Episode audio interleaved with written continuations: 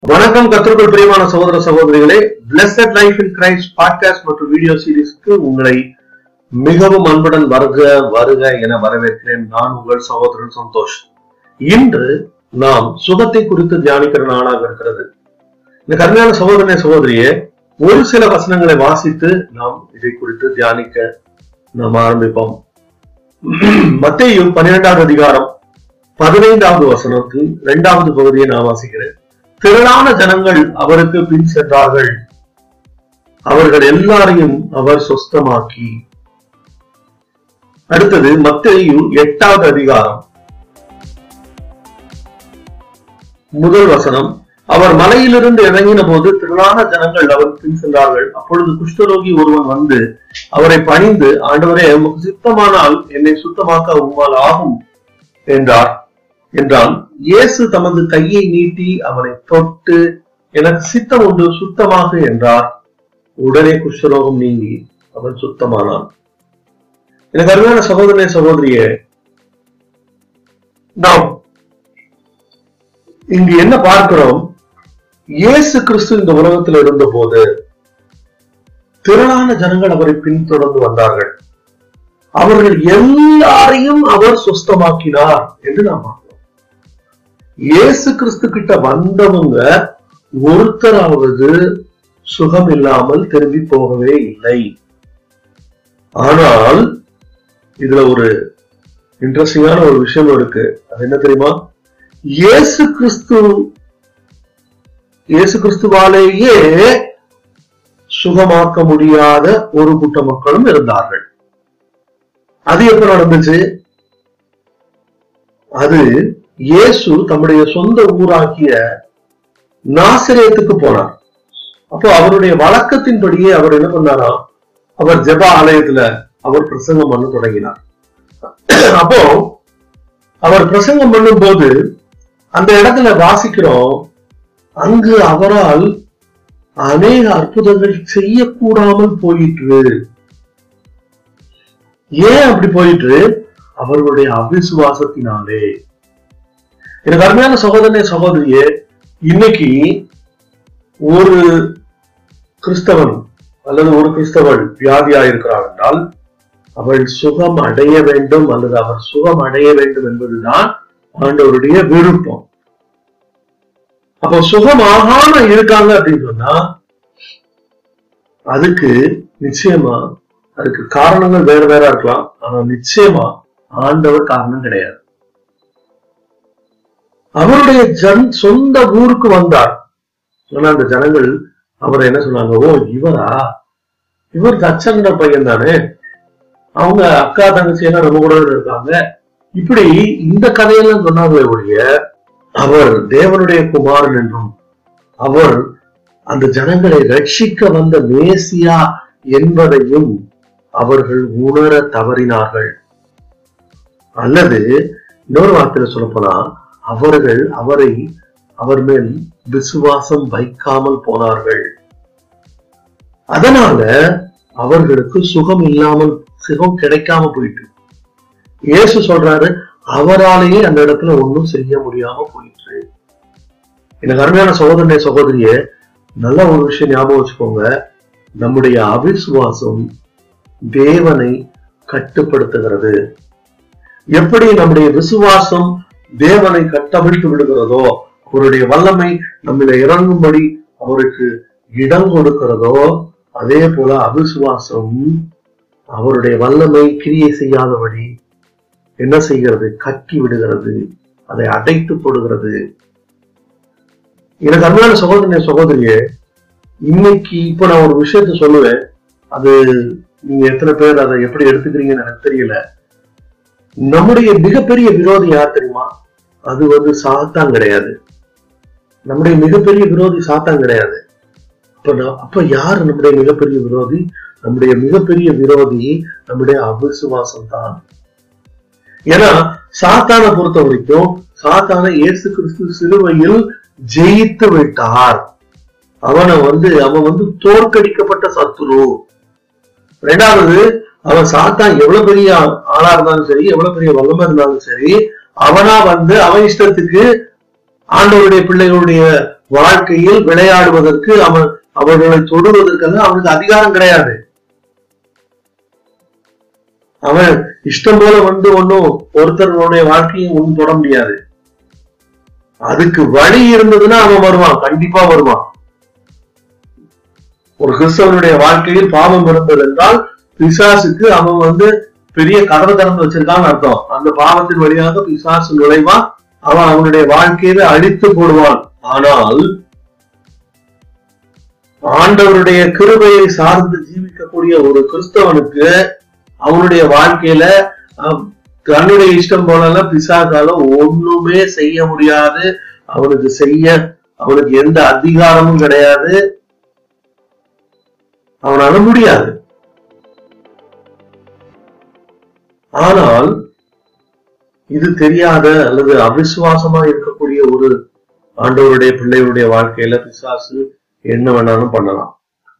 அப்போ நம்முடைய வாழ்க்கையில் நாம் ஒரு காரியத்துல மிக கவனமாக இருக்க வேண்டும். இன்னைக்கு வந்து நம்ம சுகத்தை குறித்து தான் படிக்கிறோம். ஆனா சுகத்துக்கு விசுவாசம் எவ்வளவு முக்கியம்னு படிக்கிறோம்.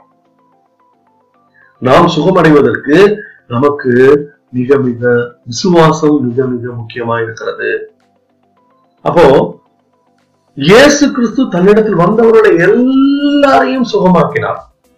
ஒருத்தரை கூட சுகம் இல்லாமலாம் அனுப்பல.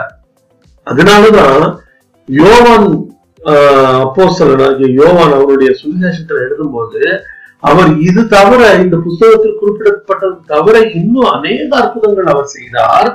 அதெல்லாம் எழுதுனா புஸ்தகமா எழுதுனா உலகம் காணாது உலகம் கொள்ளாது அப்படிங்கிறார்.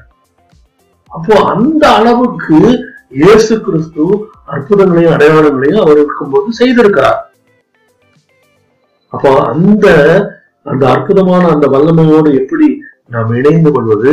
நம்முடைய விசுவாசத்தின் மூலமாக நாம் இணைந்து கொள்ள வேண்டும். ஒன்று. இரண்டாவது நாம் எந்த வியாதியோடையும் இருக்கணுங்கிறது அது வந்து தேவ சித்தமே கிடையாது. ஏன் தேவ சித்தம் இல்லைன்னு சொல்றேன்? இயேசு கிறிஸ்து என்னுடைய பாவங்கள் அனைத்தையும் அவர் சிலுவையில சுமந்து தீர்த்ததுனால நான் அதை ஏன் உடம்புல சுமக்க வேண்டிய அவசியம் இல்லை? அதை இயேசு கிறிஸ்து சிலுவையில் சுமந்து தீர்த்து விட்டார். நானும் என்ன பண்ணணும்? நான் வந்து அதனால எந்த காரணத்தை கொண்டும் அந்த வியாதி ஒருவேளை என்னுடைய சரீரத்தில் இருந்தாலும் சரி நான் அதை வந்து என்ன பண்ண மாட்டேன்? நான் அதை அதை இயேசுவ நாமத்தினால் நான் அதுக்கு எதிர்த்து நிற்பேன் ஆண்டவர் என்ன சிலுவையில செய்ததை சொல்லி அவர் மேல விசுவாசம் வைத்து நான் அந்த சுகத்தை பெற்றுக்கொள்வேன் அந்த சுகத்திலேயே நான் வாழ்வேன். இதுதான் ஒரு கிறிஸ்தவனுடைய அறிக்கையாக இருக்க வேண்டும்.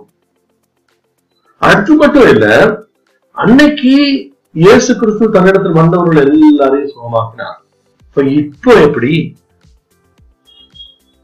இப்ரேயர் பதிமூணு எட்டுல நம்ம என்ன வாசிக்கிறோம்? இயேசு கிறிஸ்து நேற்றும் இன்றும் என்றும் மாறாதவராயிருக்கிறார். இயேசு கிறிஸ்து அன்னைக்கு எந்த இயேசு கிறிஸ்துவோ அதே இயேசு கிறிஸ்து தான் இன்னைக்கும். அன்னைக்கு எப்படி அவர் உலகத்தில் இருந்தார் வந்தவர்கள் எல்லா அவரிடத்துல வந்தவர்கள் எல்லாரையும் அவர் சுகமாக்கினார். இப்போ அவர் என்ன பண்ணிட்டு இருக்காரு? பரலோகத்தில் இருக்கிறார். பிதாவினுடைய வலது பாசத்தில் இருந்து உனக்காகவும் எனக்காகவும் பரிந்து பேசிக் கொண்டிருக்கிறார். எதுக்காக? நான் நான் ஏற்கனவே இவருடைய வியாதிகளுக்காக நான் மறுத்திருக்கிறேன். இவர்கள் அந்த வியாதியை சுமக்க வேண்டியதில்லை. அதனால உங்களுக்கு விடுதலை வேணும்னு சொல்லி உனக்காகவும் எனக்காகவும் அவர் பரிந்து பேசிக் கொண்டிருக்கிறார் அதே இயேசு கிறிஸ்து தான்.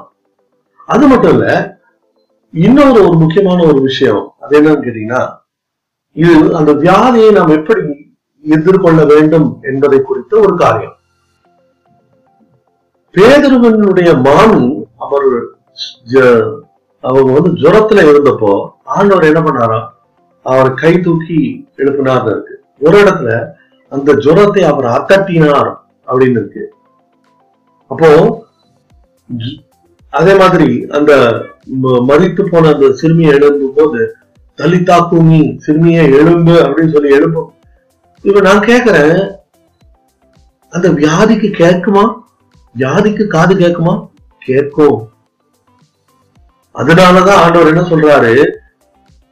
மார்க் பதினாறாவது அதிகாரத்துல என்ன இப்படி பாருங்க வரும் விசுவாசிக்கிறவர்களால் நடக்கும் அடையாளங்களான என் நாமத்தினாலே பிசாசுகளை துரத்துவார்கள் நவமான பாஷைகளை பேசுவார்கள் சத்தங்களை எடுப்பார்கள் சாதுக்கு அது சாவுகேதுவான யாதொன்றை கொடுத்தாலும் அது அவர்களை சேதப்படுத்தாது வியாதியஸ்தர்கள் மேல் கைகளை வைப்பார்கள். அப்போது அவர்கள் சொஸ்தமாவார்கள். இயேசுவின் நாமத்தினால வியாதியை அப்புறம் போ அப்படின்னு சொல்லி கைய வச்சா அப்படிங்கிற விடுதலை. எனக்கு அருமையான சகோதரனே சகோதரிய ஆண்டவருடைய வார்த்தை என்ன சொல்லுவது அத்தி மரத்துக்கிட்ட இயேசு சொன்னார் இனி ஒருவனும் ஒரு காலமும் கனி குசியாது இருப்பானாக அப்படின்னு சொன்ன உடனே அந்த மரம் வந்து என்ன பண்ணுச்சு? பட்டு போச்சு. மரத்துக்கு காது கேட்டுச்சா? ஆமா. மலைக்கு காது கேட்குமா? கேட்கும். வியாதிக்கு காது கேட்குமா? கண்டிப்பா கேட்கும். இயேசுவின் நாமத்தினால சத்துருவின் வல்லமையர் வெளியே போ. வியாதியை நீ வெளியே போ என்னுடைய சரீரத்தில் நீ இருக்கிறதுக்கு அதிகாரம் இல்லை அப்படின்னு சொல்லி நம்ம இந்த விசுவாசத்தோடு அவருடைய வார்த்தையை நாம் பயன்படுத்தும் போது எனக்கு அருமையான சகோதரனே சகோதரியே கத்த நம்மை நம்முடைய வியாதிகளிலிருந்து விடுதலை ஆக்குகிறார் இன்னைக்கு நம்ம செய்ய வேண்டியதெல்லாம் ஒன்னே ஒண்ணுதான். இயேசு கிறிஸ்து சிலுவையில் சுமந்துட்டாரே நான் சுமக்க தேவையில்லை. இயேசு சிலுவையில் விலையை கொடுத்துட்டாரு. நான் இனிமே காசு கொடுக்க வேண்டிய அவசியம் இல்லை. இயேசுவின் நாமத்தினால அவசியம் இல்லை அப்படின்னு சத்ருவே உன்னுடைய வியாதி எல்லாத்தையும் எடுத்துட்டு என் வீட்டை விட்டு என் சரீரத்தை விட்டு என் வீட்டை விட்டு என் தெருவை விட்டு ஓடி போன்னு சொல்லி சொல்ல வேண்டிய இடத்தில் நீயும் நானும் இருக்கிறோம். இந்த கருமையான சோதனைய சகோதரியே இயேசு கிறிஸ்து இன்றும் ஜீவிக்கிறார். இயேசு கிறிஸ்து இன்றும் எனக்கு அருமையான சகோதரனே சகோதரியே இயேசு கிறிஸ்து இன்றும் ஜீவிக்கிறார். இயேசு கிறிஸ்து இன்றும் நம்மை விடுதலையாக்க அவர் போதுமானவராக இருக்கிறார். நம்ம செய்ய வேண்டியதெல்லாம் அவரை நம்ப வேண்டியது மட்டும்தான். அவரை நம்பி அறிக்கையிட்டு அவரை ஏற்றுக்கொள்ளும் போது நம்முடைய வியாதிகளிலிருந்து சற்ற பரிபூர்ண விடுதலை கட்டிடுகிறார் என்னோடு கூட தொடர்ந்து இணைந்திருங்கள். இந்த வீடியோ உங்களுக்கு பிடித்திருந்ததானால் உங்களுக்கு ஆசீர்வாதமாக இருந்ததானால் தயவு செய்து மற்றவர்களோடு பகிர்ந்து கொள்ளுங்கள். கத்திற்கு சித்தமான நாளை உங்களை சந்திக்கிறேன். ஆமென்.